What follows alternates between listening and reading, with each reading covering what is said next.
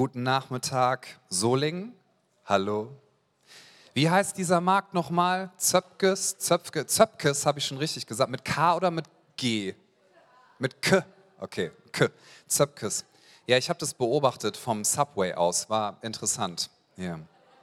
Nur die Kaffeemaschine war kaputt und da hat mich äh, Gott gelehrt, dass ich die Mitarbeiter dort ganz besonders segne. Na, die haben die Kaffeemaschine ja nicht kaputt gemacht.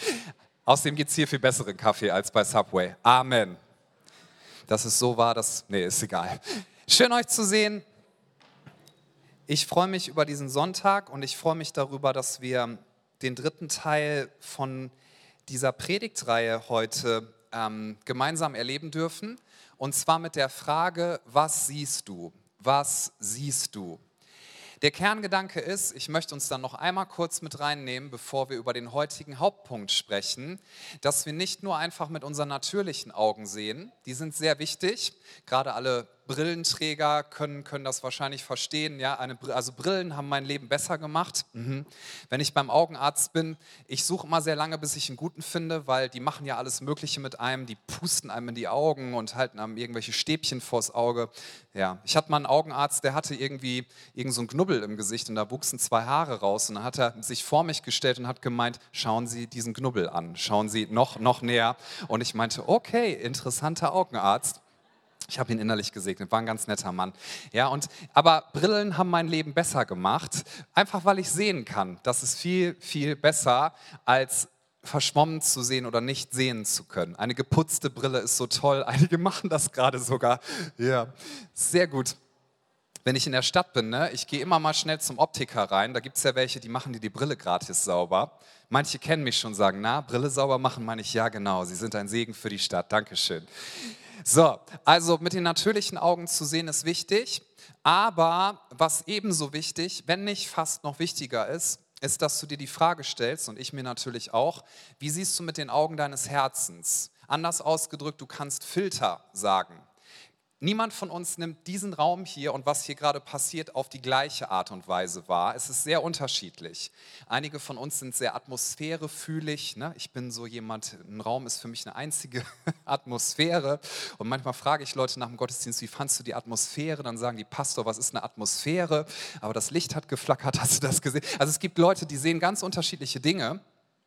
Und auch wie du Kirche zum Beispiel siehst oder Leitung das hat was damit zu tun, wie du in der Vergangenheit Erfahrungen gesammelt hast, positive oder negative. Und übrigens, wenn du negative Erfahrungen gesammelt haben solltest mit Kirche oder auch mit Leiterschaft, dann möchte ich dir sagen, das tut mir sehr, sehr leid. Das ist nichts Schönes, ähm, aber es passiert leider manches Mal im Leben, dass uns Menschen enttäuschen oder dass wir Dinge erleben, die uns verletzen. Aber die gute Botschaft der Bibel ist, Vergebung und Heilung ist immer möglich. Und was der Teufel versuchen wird, ist, dass er auf deinen Filter, den du hast, Einfluss nimmt. Dass du immer skeptisch bist, dass du Menschen auf ihre Fehler reduzierst, dass du Misstrauensherausforderungen hast, dass wenn du einen Leiter siehst irgendwo, dass du denkst, ich kann nicht vertrauen, weil in der Vergangenheit hat mich mal jemand enttäuscht.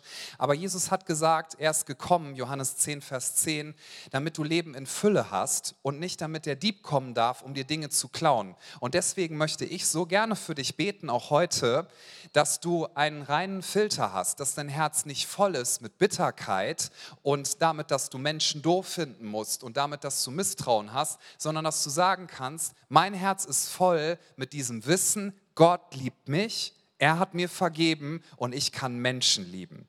Mit diesem Statement starte ich tatsächlich jeden Tag. Ich habe mir irgendwann mal angewöhnt, jeden Tag mit Wahrheiten aus der Bibel zu beginnen. Es macht wirklich einen Unterschied, womit du den Tag startest. Nur noch mal so ein kleiner Tipp. Ich fange jeden Tag an mit, Gott, ich danke dir dafür, dass du mich liebst. Hilf mir bitte, dass ich das heute ein bisschen mehr verstehe. Danke, dass du mein liebender Vater bist. Das ist kein grober Fehler, wenn du sowas aussprichst am Tagesanfang. Ist was Gutes. Du hast eine ganz andere Sicht auf den Tag. Und jeden Tag spreche ich aus, ich liebe Menschen und ich glaube an Menschen und ich will das Beste in ihnen sehen. Aber Menschen sind doch oft so doof. Das stimmt, aber du auch manchmal, sorry, no offense und so. Ja, wir alle haben Vergebung nötig. Wo wären wir ohne Jesus? Es ist so gut, wenn unser Herz frei ist und wenn wir einen guten Filter haben. Deswegen betet Paulus für dich und für mich im Epheserbrief, dass uns die Augen des Herzens geöffnet werden, damit wir Dinge sehen, die Bedeutung haben. So, und heute sprechen wir darüber, nachdem wir darüber geredet haben, dass wir Jesus kennen möchten, dass wir Glauben leben wollen, dass wir Menschen lieben. Das ist das Thema. Darüber darf ich sprechen. Ich werde da sehr drauf abgehen wahrscheinlich. Tut mir leid. Nee, tut mir nicht leid. Wir wollen Menschen lieben von ganzem Herzen, weil wir an einen menschenverliebten Gott glauben. Bevor ich uns die Passage für heute vorlese, kurzer Exkurs in die Apostelgeschichte, da steht an einer Stelle, dass alles, was Gott in der Geschichte jemals getan hat, alles ist sehr hochgehangen. Alles, was Gott jemals in der Geschichte getan hat, sagt Paulus Leuten in Athen, das hat er getan, damit Menschen, wenn irgend möglich, so sagt es die neue Genfer Übersetzung, mit ihm in Kontakt kommen. Wenn irgend möglich, das ist das, was Gott immer versucht, dass er Menschen erreicht, dass Menschen ihn kennenlernen und dass sie verstehen, warum sie existieren. Jeder von uns hat die Frage, warum bin ich hier? Die Frage kann verschützt gegangen sein oder sie ist sehr präsent, aber ich möchte dir von der Bibel her sagen, es ist kein Zufall, dass du existierst. Du bist da, weil Gott dich wollte. Er wollte dich haben, er freut sich über jeden Atemzug, den du tätigst. Er schaut dich an und er ist riesig, riesig begeistert über dich. Und er sehnt sich nach nichts mehr, als dass du ihm näher kommst, dass du ihn besser kennenlernst und dass du Bestimmung findest für dein Leben. Was übrigens eine Sehnsucht ist, die jeder von uns hat. Wir wollen ein erfülltes Leben, oder? Ist eine rhetorische Frage. Keiner sagt, ich möchte unerfüllt leben. Und der Punkt ist, wir denken ganz oft, dass wenn unsere Bedürfnisse erfüllt werden, dass wir dann ein erfülltes Leben haben. Oder dass wenn wir keine Probleme mehr haben, dass wir dann ein erfülltes Leben haben. Aber das ist ein Trugschluss. Wenn du nämlich deine Probleme gelöst hast, dann werden neue Probleme kommen. Wenn eine Krise vorbei ist, kommt irgendwann eine andere. Bitte nicht mich hauen, könnt ihr auch gerade nicht, ist zu viel Abstand, aber auch nicht später. Ich habe Kaffee getrunken, ich bin eh schneller als du. Also, ja, die beste Art und Weise, mit Problemen umzugehen, ist nicht sie zu lösen. Das ist auch gut. Die beste Art, mit Problemen umzugehen, ist, dass du für etwas Größeres lebst als für deine Probleme. Ich weiß noch, als ich ein Kind war, kann ich mich noch gut daran erinnern. Das sind so mit meine ersten Erinnerungen. Meine Eltern sind richtig gut mit mir umgegangen, finde ich. Ne? Und manchmal habe ich irgendwelche Sachen ausprobiert, bin hingefallen, Knie aufgeschlagen. Und dann als Kind denkst du ja, du bist der Mittelpunkt des Universums. Ne? Finde ich immer wieder toll. Ein kleines Wesen, was denkt, alles dreht sich um mich, um dann festzustellen, dem ist gar nicht so. Das nennt sich Erwachsenwerden. So, gehe ich jetzt nicht drauf ein. So, und wenn ich manchmal hingefallen bin, habe ich mir das Knie aufgeschlagen und war so, äh, und ich weiß, ich fand das ganz schlimm, der Schmerz war reell, bis meine Eltern mir einen Lolli gegeben haben und auf einmal oder einen Kinderriegel. Deswegen bin ich wahrscheinlich heute noch so begeistert davon. Meine Mama hat mir jeden Tag eine Milchschnitte mit zur Schule gegeben. Hat es mir geschadet? Ich würde sagen, nein. Also ihr könnt nachher mal drüber abstimmen. Sofort habe ich aufgehört zu weinen. Das Knie war immer noch aufgeschlagen, aber versteht ihr im Bild gesprochen, ich hatte was Besseres als das aufgeschlagene Knie. Und das ich will jetzt nicht Probleme verniedlichen, bitte nicht. Ich weiß, wie sich Leiden anfühlt, du vielleicht noch viel, viel mehr. Leiden ist was sehr Schlimmes, wenn du, wenn du schreckliche Dinge erlebst. Aber der Punkt ist der, jeder von uns kann einen Unterschied machen im Leben von anderen Menschen. Es gibt nichts, nichts, nichts, was dich mehr erfüllt, als wenn du abends deinen Kopf auf das Kopfkissen legst und wissen darfst, ich habe heute einen Unterschied machen können im Leben von einem anderen Menschen. Nichts ist damit vergleichbar. Ja? Gott möchte dich füllen mit seiner Liebe, aber wenn du weißt, ich habe heute einen Beitrag geleistet, dass Menschenleben berührt worden sind und es geht über meine eigene Welt hinaus, das ist deine Sehnsucht, das gibt Erfüllung. Nichts ist damit vergleichbar. Deswegen reden wir über Visionen und stellen die Frage, was siehst du? Und wenn es um Menschen geht, dann ist so wichtig zu verstehen, dass Gott sich danach sehnt, dein Herz mit Liebe zu füllen. Das brauchst du, das ist deine tiefste Sehnsucht. Und dass du so mit Liebe gefüllt bist, dass du teilen kannst mit anderen Menschen. Nochmal groß aufgetragen. Deine Begabungen, auch meine übrigens, die sind nicht für uns selber, sondern sie sind dir gegeben, damit du andere Menschen segnest. Deine Ressourcen sind dir gegeben, damit du andere Menschen segnest. Das wird dich maximal erfüllen, selbst wenn es dich etwas kostet. Jesus hat mehrmals gesagt, es ist uns mehrmals bezeugt, wer sein Leben gewinnen will, also es auf sich fokussiert, der wird es verlieren, das heißt leer bleiben. Wer sein Leben verliert, um meinetwillen wird es gewinnen. Um meinetwillen wird es gewinnen. Und jetzt lese ich uns aus Johannes Kapitel 4, da werden wir uns ein bisschen drin bewegen heute, ab Vers 26. Hier steht, Jesus spricht zu ihr, ich bin's, der mit dir redet. Also das heißt, ich bin der, der die Erfüllung schenken kann. Ich bin der, der vorausgesagt wurde. Und bevor ich weiterlese, nehme ich uns kurz in die Geschichte mit rein, die davor steht. Die hören wir oft in Predigten, also falls du schon viele Predigten gehört hast. Das ist ja die Geschichte von der sogenannten Frau am Jakobsbrunnen. Jesus geht an einen Brunnen und seine Jünger sind unterwegs, um Essen zu holen. Du könntest das auch nennen, zwölf Männer haben Hunger. Die Geschichte geht auch. Alle denken, oh, oh, Männer, die Hunger haben, das ist was Gefährliches. Also die, die Jünger gehen los, weil alle haben Hunger. Jesus auch, deswegen setzt er sich dahin. Also Jesus ist müde und er ist hungrig. Kennst du die Kombination? Ja. So, er ist müde und hungrig, seine Jünger gehen los, um was zu essen zu holen. Und dann kommt eine Frau und im damaligen Kontext war es so, Frauen waren gesellschaftlich weniger wert. Und Jesus durchbricht diese Barriere und redet mit der Frau, obwohl er das gar nicht hätte machen dürfen nach dem damaligen Standard. Alleine das finde ich wunderschön. Jesus setzt sich einfach darüber hinweg und bringt zum Ausdruck, egal wer du bist, egal welches Geschlecht du hast, egal wie deine Biografie ist, du bist in meinen Augen absolut wertvoll. Was für ein geniales Zeugnis, was für einen genialen Gott haben wir. Und sie war aus Samarien und Samarien, das war das Gebiet, wo die Juden gesagt haben, diese Leute mögen wir nicht und sie sind rassistisch mit ihnen umgegangen. Das heißt, sie haben sie reduziert, sie haben sie als weniger wert angesehen. Das heißt, Jesus redet mit einer Frau aus Samarien. Das war ein No-Go. Was Jesus hier also tut, ist, dass er zum Ausdruck bringt, ich mache keine Unterschiede. Und deswegen haben wir auch gesagt, das ist Teil unserer Credo-Kirchenvision, weil wir glauben, dass Gott so tickt und dass Jesus so schaut. Und ich möchte das als einer der Pastoren ganz liebevoll mit Nachdruck einmal klar sagen. In der Credo-Kirche gibt es keine Unterschiede zwischen Herkunft, Hautfarbe, Geschlecht, Bildungsstand, wer auch immer du bist, wo auch immer du herkommst, was auch immer man dir an anderen Orten in der Gesellschaft sagt, hier bist du herzlich willkommen, denn hier gibt es keine Unterschiede. Wir glauben an denselben Gott und wir sind eine übernatürliche Familie, zu der wir gehören dürfen und zwar für immer und ewig. Alleine das ist schon so schön. Ja, du bist nicht zuerst deutscher Staatsbürger oder von einer anderen Nation, sondern du bist Himmelsbürger, wenn du zu Christus gehörst. Wir sind eins und wir gehören zusammen und wir brauchen einander und Jesus bringt das zum Ausdruck. Dann redet er mit dieser Frau und sagt ihr, was sie in ihrem Leben alles falsch gemacht hat. Er sagt ihr, du hast mehrere Männer gehabt. Aber er sagt es ihr nicht so, dass er sie verdammt, dass er sie in die Ecke drängt, dass er sagt, du bist ja richtig hier, richtig verkorkst, so wie sie das wahrscheinlich immer gehört hat, vor allem von Juden. Du bist eine Frau, du bist aus Samarien, wir mögen dich nicht. Und außerdem, was bist du denn für eine? Guck dich mal an, du bist nichts wert. Du hast schon viele Männer gehabt, geh weg. So, das Gefühl hatte sie immer. Und Jesus setzt sich dort mit ihr hin und gibt ihr Wert und sagt, meine Augen schauen auf dich und ich bin ganz liebevoll mit dir.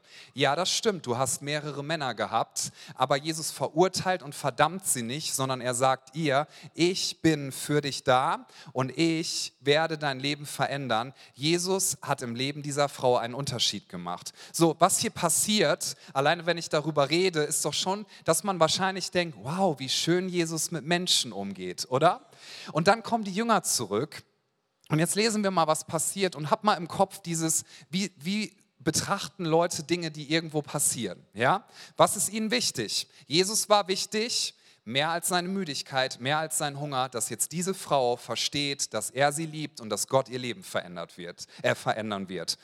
Das Leben dieser Frau wird verändert und dann steht hier in Vers 27 unterdessen, kamen seine Jünger und verwunderten sich, dass er mit einer Frau redete. Sie haben gedacht, wie kann er das machen? Man redet nicht mit einer Frau als Mann, das tut man nicht. Sie verwunderten sich und dann schreibt Johannes, was ganz interessant ist, was an diesem Tag hätte passieren sollen, aber was nicht passiert ist. Ganz interessant, finden wir nicht ständig in der Bibel. Hier steht, sie verwunderten sich, doch sagte keiner, Klammer auf, hätten sie tun sollen, Klammer zu, was willst du oder was redest du mit ihr? Also jetzt nicht so assi, was willst du? Sondern was damit gemeint ist, ist, dass Johannes schreibt, die Jünger hätten eigentlich fragen sollen, Jesus, brauchst du was? Können wir dich unterstützen? Nummer eins, was willst du? Was brauchst du? Nummer zwei, wenn du etwas siehst, was du nicht verstehst und sie haben nicht verstanden, warum er mit dieser Frau geredet hat und du im Kopf hast, er war der Lehrer, sie waren die Schüler, er war der Meister, sie waren die Jünger, wenn du etwas nicht verstehst und du respektierst deinen Lehrer, dann stellst du die Frage, oder? Du fragst einfach, warum machst du das? Kannst du uns das erklären? Das tun sie nicht und Johannes sagt, das hätten sie fragen sollen. Das hätte ihre Sicht sein sollen. Wir wollen das verstehen. Wir wollen, dass unsere Augen geöffnet werden für das, was wirklich wichtig ist, was Bedeutung hat. Und was sie tun, ist das folgende, dass sie eben genau das nicht fragen. Jetzt steht hier in Vers 28, Nun ließ die Frau ihren Wasserkrug stehen und lief in die Stadt und sprach zu den Leuten, kommt, seht einen Menschen, der mir alles gesagt hat, was ich getan habe, ob dieser nicht der Christus ist. Da gingen sie aus der Stadt hinaus und kamen zu ihm.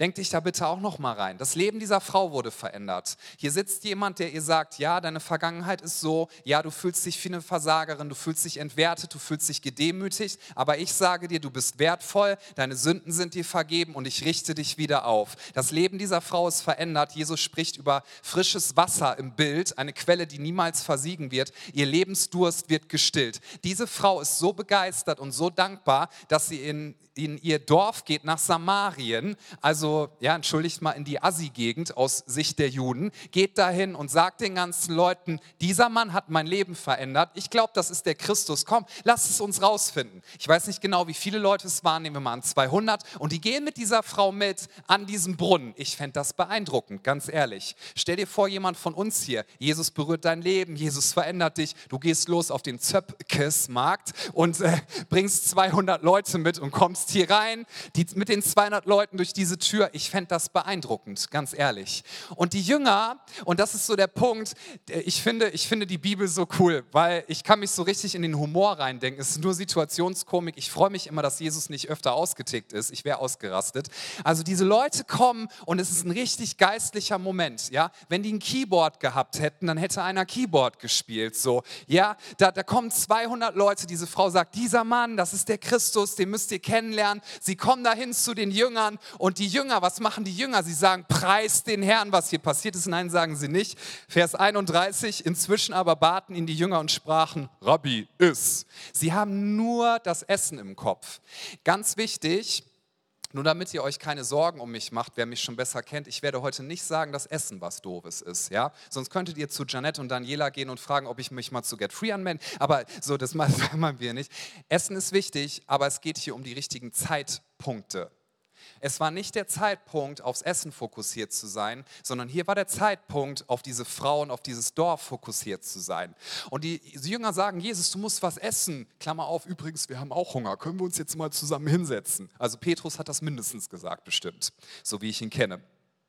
Jesus aber sprach zu ihnen, ich habe eine Speise zu essen, die ihr nicht kennt. Er versucht es ihnen zu erklären. Er versucht ihnen zu erklären, dass das, was hier gerade passiert, ihn viel mehr erfüllt als jede Müdigkeit, die er hat, als jedes Frustriertsein, was er hat. Dass ihn das viel mehr erfüllt und die Jünger sehen es einfach nicht, weil er versucht es ihnen zu erklären und sagt, ich habe eine Speise, die kennt ihr nicht. Ihre Antwort wäre gut gewesen, was meinst du damit? Nein, sie sagen, da sprachen die Jünger zueinander, hat ihm denn jemand zu essen gebracht? Ne, das sind so richtige Männermänner, ja, da kann ich mich so richtig mit reindenken. Vor allem wahrscheinlich mit der Nebenbemerkung, Jesus, hast du etwas schon gegessen? Du hast versprochen, dass wir zusammen essen, ja, wir sind hier rumgelaufen, wir haben Hunger. Die Jünger sind komplett auf ihre Bedürfnisse fokussiert. Jesus spricht zu ihnen, meine Speise ist die, dass ich den Willen dessen tue, der mich gesandt hat und sein Werk vollbringe.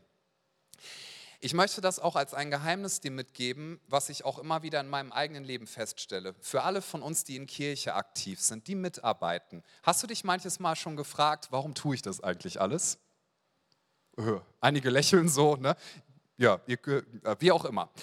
Manches Mal fragen wir uns, warum tue ich das alles? Warum investiere ich so viel? Warum, warum die ganzen Stunden? Warum mache ich das? Warum investiere ich mich in andere Menschen? Hast du dich das schon mal gefragt? Wir laufen dann leer, wenn wir geistlich kurzsichtig werden. Kurzsichtigkeit heißt, dass wir nur noch Probleme wahrnehmen, unsere Emotionen und unsere Bedürfnisse. Ganz wichtig, Gott sind deine Bedürfnisse wichtig. Aber weißt du, was sein Herz noch mehr berührt? Sein Herz berührt noch mehr, wenn du zuerst nach seinem Reich trachtest und nach seiner Gerechtigkeit. Und dann, wenn du dich quasi um Gottes Agenda kümmerst, dann wird er sich um deine kümmern. Das heißt nicht, dass er dir alles schenkt. Aber wenn, wenn du einen Tipp haben möchtest, ganz ernst gemeint, wie du dein Gebetsleben vertiefen kannst, bete für andere Menschen, bete für die Anliegen anderer, weil Gottes Herz theologisch, ja, ist das, ist das sehr, sehr wichtig zu verstehen. Wenn du so betest, dann berührt das Gottes Herz. Er sagt, echt, wirklich, dafür betest du, für meine Anliegen, für Menschen, die, die ich so sehr liebe. Boah, das berührt mein Herz. Und Gott wird dich versorgen mit allem, was du brauchst. Nein, es heißt nicht, dass er der Weihnachtsmann ist, der deine Liste erfüllt. Da steht, er ist ein guter Hirte im Psalm 23, nicht der Nikolaus. Ich weiß, eine komplexe Fragestellung, aber wollte ich nur noch mal sagen. Das heißt nicht so, ach so, er, er erfüllt alle meine Wünsche. Ne? Wer kein Boot hat, kriegt ein Boot. Wer schon eins hat, kriegt noch ein größeres. Ich will gar kein Boot. Peter Koppers soll gesegnet sein mit einem Riesenboot.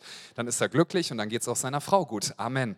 Ja, so, du kannst dir alles wünschen, noch größeres Auto. Babababam. Nein, Gott ist nicht der Weihnachtsmann. Er hat gesagt, er kümmert sich um deine Bedürfnisse. Er hat gesagt, es wird dir an nichts mangeln, was du zum Leben brauchst. Aber er hat nicht gesagt, dass all unsere materialistischen Wünsche erfüllt werden. Und das ist etwas, das haben wir als Kirche als Auftrag, dass wir es in dieser Welt verkünden.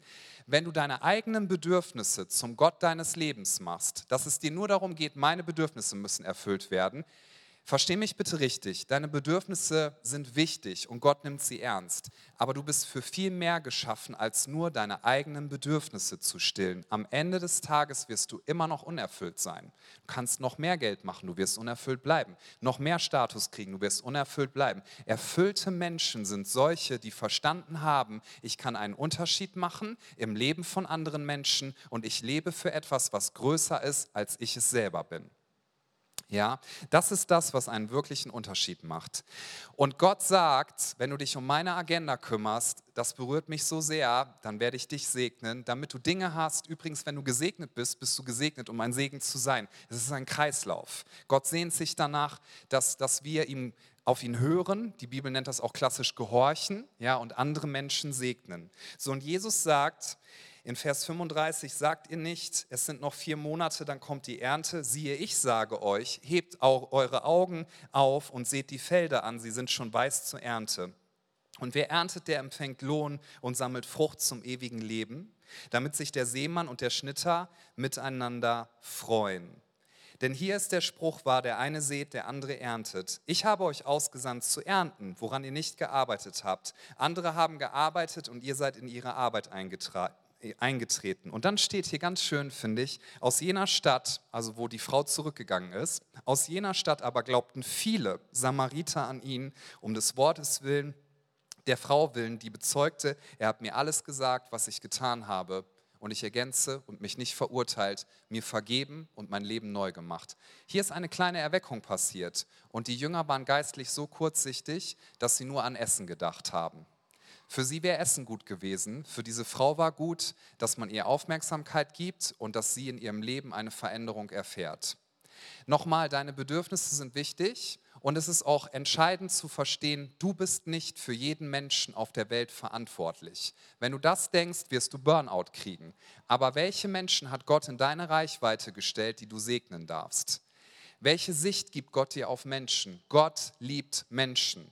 Wenn du dich fragst, warum sind wir als Christen noch hier, obwohl wir doch schon an Jesus glauben und obwohl der Himmel doch so viel besser ist als alles, was es hier gibt, ja, und kein Leid mehr, kein Tod, kein gar nichts. Warum sind wir noch hier? Ich möchte dir die Antwort noch mal geben dürfen gerne und mir auch. Wir sind noch hier, damit wir das Königreich Gottes repräsentieren durch unsere Worte, Taten, durch die Art und Weise, wie wir mit unseren Begabungen umgehen, durch die Art und Weise, wie wir Probleme betrachten, durch die Art und Weise, wie wir Menschen betrachten. Wir bauen tatsächlich und repräsentieren eine Gegenkultur. Nicht um zu kämpfen, sondern das Königreich Gottes ist ganz anders, als wie diese Welt funktioniert. Diese Welt sagt, die Ersten, die kommen weiter, ja. Und Jesus sagt, die Letzten werden die Ersten sein. Diese Welt sagt, setz dich durch. Jesus sagt, wenn du dienst und demütig bist, dann wirst du erhöht werden. Diese Welt sagt, nimm dir immer mehr, mehr, mehr, dann wirst du glücklich werden. Jesus sagt, gib Dinge weg, ich werde dich segnen, gib sie weg und du wirst gesegnet sein. Wir glauben wirklich an ein Königreich, das unerschütterlich ist. Ein Reich des Friedens, der Annahme, der Menschenveränderung. Gott liebt Menschen. Und wenn du fragst, warum existieren wir als Kirche, wir existieren für die Menschen, die noch nicht hier sind. Jetzt sagst du vielleicht, ja, aber was ist denn da mit mir? Ich möchte dir sagen, entspann dich, du bist wichtig. Wir werden viel investieren, damit es auch dir gut geht. Aber darf ich das nochmal mit einer natürlichen Familie vergleichen? Zum Beispiel Janette, Dominik, Nathan. Ich darf euch Campuspastoren mal als Beispiel nehmen, nicht wahr? Dann darfst du das nächste Woche mit mir machen oder wie auch immer. Guck mal, wenn der Nathan Hunger hat und Janette sich darum kümmert, nehme ich mal nicht an, dass Dominik sagt, immer steht dieses Baby im Fokus. Jetzt will ich mal wichtig sein. Ich sag mal, das würde an Unreife grenzen. Ja, nur so dezent. Es geht ja nicht darum, dass Dominik unwichtig ist. Es geht einfach nur darum, dass die, die Kinder sind, eine besondere Aufmerksamkeit kriegen. Amen. So, stell dir mal vor, ein Großvater in einer Familie hat da seine Enkelkinder und die Enkelkinder kriegen alle Bonbons und der Großvater sagt, ich will die Bonbons, das sind meine. Würdest du sagen, Opa, äh, das grenzt an Unreife. Ja, immer nur diese Kinder, bin ich gar nicht mehr wertvoll. Doch, du bist wertvoll. Aber hey, die Kinder verdienen doch besondere Aufmerksamkeit. Und wenn Menschen anfangen an Jesus zu glauben, sagt die Bibel, sind sie wie geistliche Neugeborene und sie brauchen mehr Aufmerksamkeit. Und in der Credo-Kirche werden sie sie kriegen. Und auch du wirst nicht zu kurz kommen. Dir wollen wir helfen, dass du deine geistlichen nächsten Schritte gehen kannst. Wenn wir übrigens nach Mitarbeit fragen, möchte ich noch mal etwas sagen. Wir wollen nichts von dir, wir wollen etwas für dich. Oh, ich weiß nicht, ob ich das glauben soll. Doch, das darfst du mir glauben. Denn es geht darum, wir sind ein Körper und wenn jeder von uns seine Funktion einnimmt, dann ist uns allen geholfen. Jeder von uns hat eine Funktion. Es gibt Studien, die sagen, dass in der westlichen Welt in Kirchen ungefähr 85 Prozent aller Christen nicht wissen, was ihr Platz ist in Kirche. 85 Prozent. Stell dir vor, 85 Prozent deines Körpers würde nicht funktionieren. Ich weiß, es ist eine komplexe Fragestellung, aber das wäre nicht gut, wollte ich nur mal so sagen. Na, da, da nickt die Biologin, genau. Das wäre nicht gut. Je mehr Leute sich einbringen mit ihren Begabungen, desto besser für dich, weil du bist erfüllt und du weißt, dass du anderen Menschen dienen kannst. Lass uns anderen Menschen dienen. Wie betrachtest du Menschen? Siehst du Menschen so, wie sie andere Menschen sehen, vielleicht als der oder die ist anstrengend. Hey, was steht dahinter? Jesus schaut diesen Menschen an und sagt, da ist jemand, der schreit nach Aufmerksamkeit und hat nie gehört, dass er wertvoll ist. Lasst uns das über dem Leben von Menschen aussprechen. Darf ich auch an diesem Campus mal um einen Applaus geben, für, bitten für jeden, der sich in Kinderkirche, in Jugendkirche und im Move investiert? Mitarbeiter und Mitarbeiterinnen, die sagen, hier ist nicht ein anstrengendes Kind, was ich sehe, sondern hier ist ein Mensch, der Potenzial hat und egal was über diesem Kind ausgesprochen werden ist, an diesem, Ort, ist, an diesem Ort werden wir über diesem Kind aussprechen. Dieses Kind soll leben, das Potenzial soll wachsen und dieses Kind wird einen Unterschied machen fürs Reich Gottes und zwar für Zeit und Ewigkeit. So gehen wir hier mit Kindern um und mit Jugendlichen und mit jeder anderen Generation. Und ich bin dankbar für jeden Kindermitarbeiter, für jeden Jugendlichen, Jugendmitarbeiter, der nicht einfach nur anstrengende Leute sieht, sondern der daran vorbeischaut und sagt, hier ist Potenzial und ich schaue diesen Menschen mit göttlicher Perspektive an. Das macht einen Unterschied. Ich möchte allen Eltern hier sagen, wenn du für deine Kinder betest und deine Kinder sind nicht da im Glauben, wie du es gerne hättest, Gott hört deine Gebete und Gott kümmert sich um deine Kinder. Kein Gebet ist verschwendet und Gott nimmt das sehr, sehr wichtig und sehr, sehr ernst. Das wollte ich nochmal als Ermutigung zusprechen. Das macht einen Unterschied. Jedes Gebet, jedes Invest. Wir können so leicht, wenn wir gehorsam sind, das Leben von anderen Menschen beeinflussen, wenn wir es schaffen, kurz über unsere Bedürfnisse hinwegzuschauen. Woran erkennst du, dass du geistlich kurzsichtig bist? Achte auf deine Gebete. Ich spreche nur über mich selbst. Wenn ich gerade geistlich kurzsichtig bin, also nur im Nahbereich, was um mich rum ist, dann sind meine Gebete, Herr, segne mich, mein mir, meine Wohnung, meine Frau, mein Schnupfen soll weg, ja, und mehr Geld und überhaupt. Und da hat der Gott mir so, alles auf mich zentriert, große Gebete, die einen Unterschied machen, sind, Gott, danke, dass du dich auch um meine Bedürfnisse kümmerst, aber jetzt bete ich für die Leute, die du mir aufs Herz gelegt hast. Ich habe es schon mehrmals gesagt, ich wiederhole es auch heute. Ich habe eine Liste von Menschen, für die ich versuche jeden Tag zu beten, weil ich denke, wenn diese Menschen aufblühen, dann durfte ich durch meine Gebete einen Anteil daran haben, dass hier etwas passiert ist. Ich investiere gerne Geld in Menschen, ich investiere gerne Geld in Mission. Warum? Nicht, weil ich denke, ich muss Geld ausgeben, sonst mag Gott mich nicht. Gott ist nicht an deinem Kadaver Gehorsam interessiert.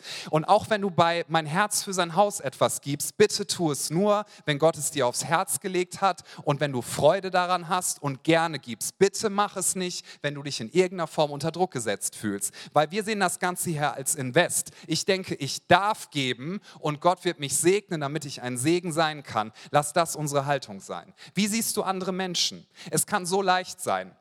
Ich möchte uns noch kurz in zwei Beispiele mit reinnehmen, einfach weil ich glaube, dieses Thema sollte sehr leicht runtergebrochen werden. Eines ist, dass ich gerne, mag man kaum glauben, aber ich gehe gerne mal in Cafés, um Kaffee zu trinken. Und ich gehe auch gerne in Restaurants. Und da ich in Wuppertal lebe, mache ich das oft dort. Ich fahre auch in andere Städte für Abwechslung, aber dort mache ich es oft. Es gibt ein Café, da gehe ich auch öfter hin. Und da war eine Angestellte an einem bestimmten Tag, die kannte ich auch schon so vom Sehen und die war an dem Tag alleine. Die waren absolut unterbesetzt. Ich habe gesehen, sie hatte viel Stress Und ich habe gesehen, dass richtig viele Leute Stress gemacht haben. Und dann war noch zusätzlich jemand in dem Café, der war aggressiv und hat sich blöd benommen und Kunden haben sich beschwert. Und ich ehrlich gesagt, also wie soll ich das mal ausdrücken? Ich hatte schon Bock auf Koffein und auf einen leckeren Kaffee. Ne? Also auf einer Skala von 1 bis 10, mein Wert war 13, wie sehr ich gerne einen Kaffee gewollt habe. Ja, yeah, Heiko denkt, er muss mich freibeten. Musst du nicht. Kaffee ist immer gut.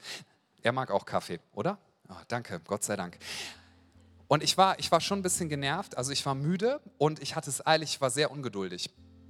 Und dann habe ich gedacht, mein Bedürfnis ist das. Und dann habe ich sie angeschaut und hatte irgendwie das Gefühl, geh da einfach mal hin. Und dann bin ich nach vorne an die Theke gegangen. Ne, sie musste alles machen, Bestellung aufnehmen. Ständig kam jemand, hat sich beschwert. Dann hat sie den Kaffee gemacht, wieder Bestellung aufgenommen, die war fertig. Und ich bin zu ihr hingegangen, habe gemeint, hey, mein Kaffee dauert schon eine ganze Weile, aber ich wollte dir, da duzen sich alle, so ein Hipster-Kaffee, ja. Also da duzen sich alle. Habe ich gemeint, mein Kaffee ist, ähm, warte ich schon lange, aber ich wollte dir gerne was sagen, habe ich gemeint. Ich sehe, du hast viel Stress und ich gehöre heute nicht zu denen, die dir Stress machen. Mein Kaffee kann gerne zuletzt kommen und außerdem, da hinten machen einige Leute Stress. Ne? Wenn ich irgendwie helfen kann, dann sag mir Bescheid, wenn ich das irgendwie deeskalieren kann. Also du kannst mir gerne Bescheid sagen. Ich mache das wirklich gerne. T kleine Träne im Auge. Hast du richtig gesehen so? Sie wusste, und ich meinte auch, hey, ist alles okay, ne? ist der falsche Ort gerade dafür. Aber ich möchte, dass du weißt, es ist alles gut und hier sind nicht alle gegen dich. Und mindestens eine Person ist heute dein größter Fan. Dann habe ich mich wieder hingesetzt. Die Situation ist ruhiger ge geworden. Ich habe dann auch irgendwann meinen Kaffee gekriegt. Aber ich dachte, hey, für mich war der Kaffee wichtig. Für Gott war wichtig, dass diese Person an diesem Tag versteht, dass sie jemand sieht und dass sich jemand darum kümmert, um ihre Bedürfnisse. Sie hat mich dann gefragt, haben mich schon mehrere in dem Café gefragt, ich liebe diese Frage. Was machst du beruflich? Und ich sage immer Rate, weil es macht so einen Spaß, was dabei rauskommt. Die, die meisten raten Pädagoge. Meine ich, ja, ist wirklich sowas ähnliches. ja. Und ich meine, ich bin Pastor. Nein, das ist nicht möglich. Das ist immer die Antwort. Nicht möglich. Dann frage ich immer, warum denn nicht? Dafür bist du viel zu jung. Meine ich, hey, du bist mein neuer bester Freund. Okay, dann habe ich gemeint, ja, und ich bin in der und der Kirche. Und dann ähm, habe ich gemeint, ich würde auch gern für dich beten. Also jetzt nicht hier, aber das mache ich später. Ist das okay? Ja, das ist okay. Zum Gottesdienst eingeladen. Habe ich gedacht, wie leicht es ist, einen Unterschied zu machen, wenn wir gehorsam sind und wenn wir sagen, ich schaue nicht auf meine Bedürfnisse, sondern auf das Bedürfnis von anderen. Und das kannst du auch tun, überall da, wo du bist. Eine zweite Geschichte noch, weil die mich auch so berührt hat. Ich habe eine Weile an der Wuppertaler Uni ein bisschen studiert, parallel noch und auch Pädagogik, genau habe ich auch fertig gemacht, aber naja. So, und dann, dann saß ich da und wir hatten ganz oft Seminare, da musste man Referate halten. Pädagogen müssen immer Referate halten und so. Und die Atmosphäre in den Seminaren, die war richtig blöd. Und die Leute vorne, die wurden, die wurden immer fertig gemacht und, und die Atmosphäre war einfach Käse. Und danach sollte man Feedback geben und die Leute haben so doofes Feedback gegeben. Und dann war eine Gruppe vorne auch mit einem, der das Referat geleitet hat und das Feedback war nur negativ. Und ich dachte, der da vorne, der kann so gut reden und der hat so ein schlechtes Selbstbewusstsein und die Atmosphäre hier ist so doof. Aber ich war so müde und habe gedacht, Hunger, Hunger, Hunger, Mensa, Mensa, Schnitzel, bitte lass es Schnitzel geben. So, das habe ich gedacht und dann habe hab ich wirklich im Herzen gehabt, gib auch ein Feedback öffentlich und sag ihm, was du über ihn denkst. Und ehrlich gesagt, ich mag Harmonie und ich dachte, ja, dann gucken die mich alle blöd an. Kennst du das, wenn du müde bist und keine Lust hast, dass dich jemand anschaut? Ich so, ich will einfach nur unauffällig sein, Gott, bitte lass mich unauffällig. Komm, melde dich. Und dann war, hat die Dozentin gefragt, möchte noch jemand was sagen? Und ich, ich habe wirklich ein bisschen gezittert fast, habe gemeint, ich würde gerne was sagen. Und dann dachte ich, ich mache das jetzt einfach. Und dann haben mich alle angeschaut und der von vorne hat mich angeschaut. habe ich gesagt, ich möchte dir gerne was sagen. Und zwar möchte ich dir sagen, dass ich selten jemand gesehen habe mit so einer guten Artikulationsfähigkeit. Du hast so eine ermutigende Ausstrahlung. Und wenn ich daran denke, dass du mal Kinder und Jugendliche später als Pädagoge prägen wirst, dann bin ich richtig froh. Lass dir das von nichts und niemandem kaputt machen. Aha alle ruhig. Er so später, was machst du beruflich? Okay, gleiche Story wieder. So, weil er wusste, ich arbeite noch ähm, es kann so leicht sein, einen Unterschied zu machen, wenn wir bereit sind, aus unserer eigenen Welt rauszukommen. Und bitte hör mich richtig, Gott sind deine Bedürfnisse wichtig. Er kümmert sich um dich, das hat er dir versprochen. Und er geht auch mit dir durchs dunkle Tal. Aber du bist für viel mehr geschaffen als für deine eigene kleine Welt. Und wir als Kirche existieren nicht, um uns gegenseitig zu bespaßen und Dinge noch besser zu machen, sondern unser Fokus liegt darauf, dass wir Gott die meiste Ehre geben und dass unser Leben ein Lobpreis ist, dass Menschen sagen, überall anders geht man komisch mit mir um, aber hier werde ich akzeptiert, hier werde ich gesehen und hier sehen Menschen viel mehr als eine Geschiedene, hier sehen Menschen viel mehr als jemand, der schon viel zu viele Beziehungen hatte, hier sehen Menschen viel mehr als jemand, der ein schlechtes Selbstwertgefühl hat, hier sehen Menschen viel mehr als jemand, der in seiner Karriere gescheitert ist oder einen Burnout hat. Der Teufel ist der große Reduzierer. Er versucht dich zu reduzieren auf den Fehler, den du gemacht hast. Er versucht dich zu reduzieren auf die Sachen in deiner Vergangenheit. Gott ist der große Maximierer. Er nimmt alles zusammen und er sieht dich in der Gänze. Und so wollen wir hier mit Menschen umgehen. Wir wollen Menschen einladen in den Gottesdienst. Darf ich noch fragen, wofür du als mit deiner Kleingruppe betest? Auch hier kleiner Tipp, wenn deine kleine Gruppe langweilig geworden ist, fangt wieder an für Menschen zu beten, die Gott noch nicht kennen. Ladet sie in den Gottesdienst ein, fiebert mit. Es gibt nichts erfüllendes Erfüllenderes, als wenn ein Mensch eine Entscheidung für Jesus Christus trifft und du siehst, da ist etwas passiert. Nichts gibt mehr Erfüllung. Das kann ich dir garantieren. So kannst du dein geistliches Leben wieder aktivieren. Es gibt Schritte, die du gehen kannst, egal wie lange du Christ bist. Einen mache ich noch. Als wir eingeführt haben den 1 zu 1 Alpha-Kurs während der Corona-Zeit, hat das jemand mitgemacht zufällig? Ja, richtig cool. Ich habe so viele Feedbacks bekommen von Leuten, die haben gesagt, liebe Kirchenleitung, war auch ganz lustig so, das ist eine der besten Ideen, die ihr in, in den letzten zehn Jahren hattet. Da dachte ich, wir hatten ziemlich viele Ideen, wieso ausgerechnet diese. Das waren Christen, die, die sind 15 Jahre, 20, 30 Jahre teilweise Christen. Warum fanden sie, es war eine der besten Ideen? Nun, weil es nichts Erfüllenderes gibt, als einen Menschen begleiten zu dürfen und mit Einfluss haben zu dürfen, der Jesus kennenlernt, Schritte in Freiheit geht und dessen Leben für die Ewigkeit verändert wird. Wir sind an der einzigen Sache beteiligt, Freunde, die garantiert erfolgreich sein und bleiben wird. Gott hat dir die Ewigkeit ins Herz gelegt und das motiviert mich. Meinst du das ernst? Das meine ich vollkommen ernst. Alles andere wird vergehen, was Gott sagt und tut, bleibt. Du hast eine Belohnung in Aussicht gestellt bekommen. Lasst uns dafür leben und dafür alles einsetzen. Und nein, du musst nicht immer dein Maximum geben, aber dein Optimum. Das ist ein großer Unterschied, das möchte ich gerne noch sagen. Wenn du das nächste Mal an einem All-You-Can-Eat-Buffet stehst mit einem Keramikteller, frag dich mal, soll ich jetzt das Maximum machen oder das Optimum? Kennst du den Unterschied? Ist nur so eine Frage. Ja, und wenn es darum geht, wie du dich um andere Menschen kümmerst, wie du dich investierst, es geht nicht darum, dass du das Maximum gibst, ja, Burnout für Jesus in drei Schritten, das will er gar nicht. Jesus hat gesagt, mein Joch ist sanft und meine Last ist leicht. Ja, er, er nimmt dich unter ein Joch, aber er ist mit unter diesem Joch. Ist das nicht genial? Und er will will dir helfen, einen Rhythmus zu finden, richtige Zeitpunkte zu finden und dein Optimum zu leben, nicht dein Maximum. Das ist nicht Kirche, das ist die Welt. Kirche ist, wir wollen unser Optimum leben und wir wollen ein Leben führen und dafür einstehen, das Bedeutung hat. Lass uns zusammen aufstehen. Herzliche Einladung. Das heißt, in einer Kirche wie dieser steht bitte alle auf. Das ist Scherz. Macht bitte eure Augen zu für einen Moment, weil ich würde gerne eine wichtige Frage stellen. Nur ich werde schauen und das Team und lasst uns wirklich alle anderen die Augen zumachen. Ich möchte dich fragen, ob du eine Entscheidung treffen willst an diesem Nachmittag, dass du dein Leben Jesus gibst. Wenn du dich fragst, okay, was bedeutet das? Von der Bibel her heißt das so verstanden, jeder von uns weiß eigentlich, dass wir nicht von uns aus mit uns selber ins Reine kommen können. Wir können nicht selber aus uns heraus Erfüllung finden. So wie du immer wieder Wasser brauchst, um nicht zu verdursten, das kannst du nicht aus dir selber produzieren. So wie du Nahrung brauchst, um nicht zu verhungern, kannst du nicht selber produzieren. So brauchst du Gott, der deine Seele füllt, der die Vergebung zuspricht und der die Bedeutung gibt. Das nennt die Bibel neues Leben. Wenn du sagst, ich fühle mich meilenweit weg von Gott, ein unüberbrückbarer Graben, das sagt uns die Bibel. Wir können diesen Graben nicht überbrücken, aber Jesus Christus hat es getan. Und er will dein Leben gerne verändern dürfen. Und die Frage ist, darf er das tun? Du kannst den Tod nicht besiegen. Der Tod wird dich treffen, so wie uns alle irgendwann. Und wenn du stirbst, dann sagt Jesus, wenn du an mich glaubst, dann wirst du zwar deine Augen auf dieser Erde schließen, aber du wirst sie im nächsten Moment öffnen und ich werde dir sagen, herzlich willkommen zu Hause. Alles ist gut. Keiner von uns kann das verdienen, keiner von uns ist stark genug dafür, aber in Christus ist alles getan.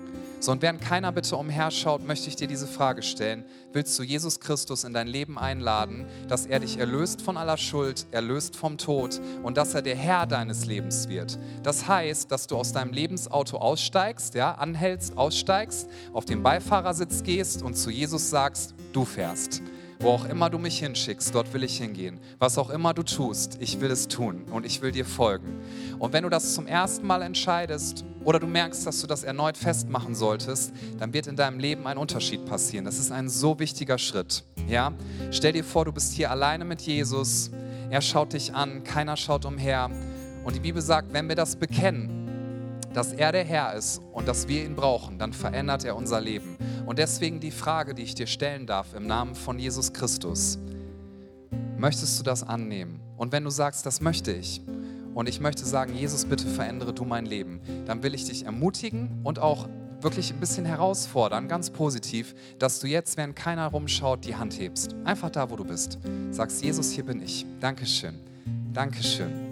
Dankeschön. Gibt es noch jemanden, der sagt, danach sehne ich mich? Jesus, bitte verändere du mein Leben in deiner Kraft. Dankeschön. So viele Hände. Die Bibel sagt, der Himmel freut sich und macht Party, wenn auch nur einer nach Hause kommt. Du darfst wissen, du bist nach Hause gekommen, zu deinem himmlischen Vater, wo du hingehörst. Dann dürfen alle, die sich gemeldet haben, ihre Hand gerne wieder runternehmen. Lass uns unsere Augen öffnen. Und wir wollen jetzt ein Gebet sprechen dass dieses Gebet hat auch übrigens die Absicht, dass unsere Augen auf das Richtige gerichtet sind. Ja, dass wir unseren Filter justieren. Dass wir die Welt durch die Augen sehen, wie Gott sie sieht, wie er dein Leben sieht und uns als Kirche. Deswegen lass uns das laut beten und wenn du dich gemeldet hast gerade, das waren einige, bete das einfach mit uns laut mit und bete es mit voller Überzeugung. Wir beten, Jesus, ich weiß, dass du mich liebst. Es gibt nichts, was ich tun könnte, damit du mich mehr liebst. Und durch nichts, was ich tue, würdest du mich weniger lieben. Du bist für mich gestorben und auferstanden. Ich glaube an dich. Du bist mein Gott, mein Retter und mein Herr. Bitte schenke mir die Vergebung meiner Schuld. Ich möchte als dein Kind leben und du sollst mein ganzes Leben bestimmen. Ich danke dir, dass ich durch dich wirklich frei bin und ein Leben in Ewigkeit habe. Amen. Lass uns das feiern mit einem Applaus. Lasst uns immer wieder dafür beten, wenn Menschenleben verändert werden, Freunde, das darf unsere größte Freude sein. Und wenn es das nicht mehr ist, dann bitte Gott, ganz liebevoll gemeint, dass er in deinem Herzen aufräumt. Wenn Menschenleben verändert werden, es gibt nichts Schöneres.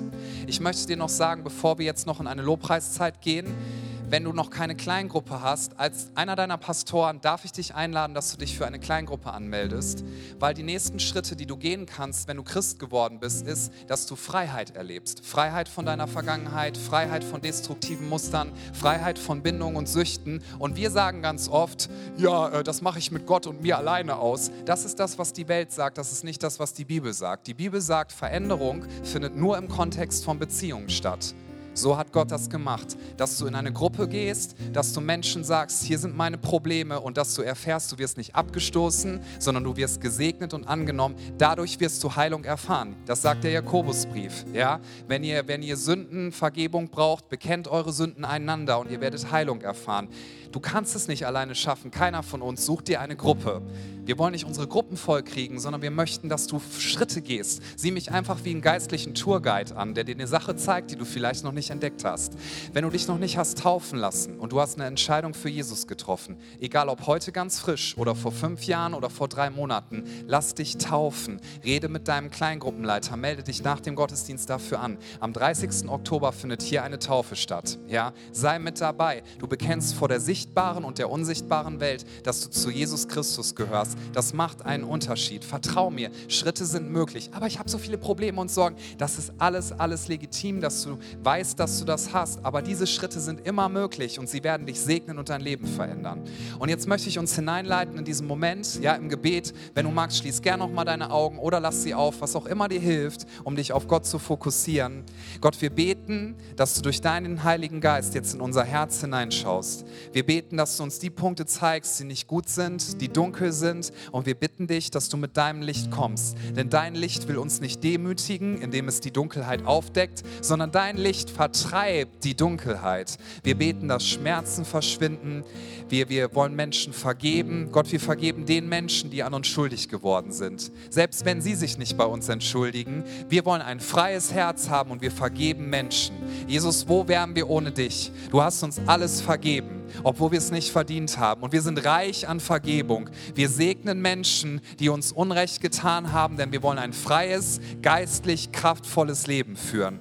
Wir bitten dich, dass du unsere Prioritäten ordnest. Und da, wo wir Dinge nur für uns genommen haben, Jesus, da geben wir dir alles ganz neu in die Hand. Wir geben dir unsere Fähigkeiten, unsere Finanzen, unsere Worte, die wir sprechen. Wir sagen, unsere Worte sollen unsere Umgebung aufbauen. Wir werden nicht über andere Menschen lästern, sondern wir werden Menschen Gutes zusprechen. Wir werden Menschen nicht aufgeben, sondern wir werden Geduld mit ihnen haben selbst wenn wir Umwege gehen. Danke Gott, dass du auch jeden Umweg mit uns gegangen bist und dass du uns immer nachgegangen bist. Danke Gott, dass du dem einen verlorenen Schaf nachgehst und dass dir das so wichtig ist. Danke, dass du deine verlorenen Söhne und Töchter suchst und auch wir wollen deinen Herzschlag haben. Gott, bitte berühre unser Herz mit dem, was dein Herz berührt. Denn wir wollen als ganze Kirche sagen und hier als Campus Solingen, wir wollen einen Unterschied machen. Wir sind ein Vorposten, wir sind Botschafter des bereits angebrochenen versprochenen Reiches Gottes. Ein Reich, das unerschütterlich ist, ein Reich, das unvergänglich ist, ein Reich des ewigen Friedens, ein Reich mit einer Belohnung, wo wir wissen dürfen, alles, was wir investieren,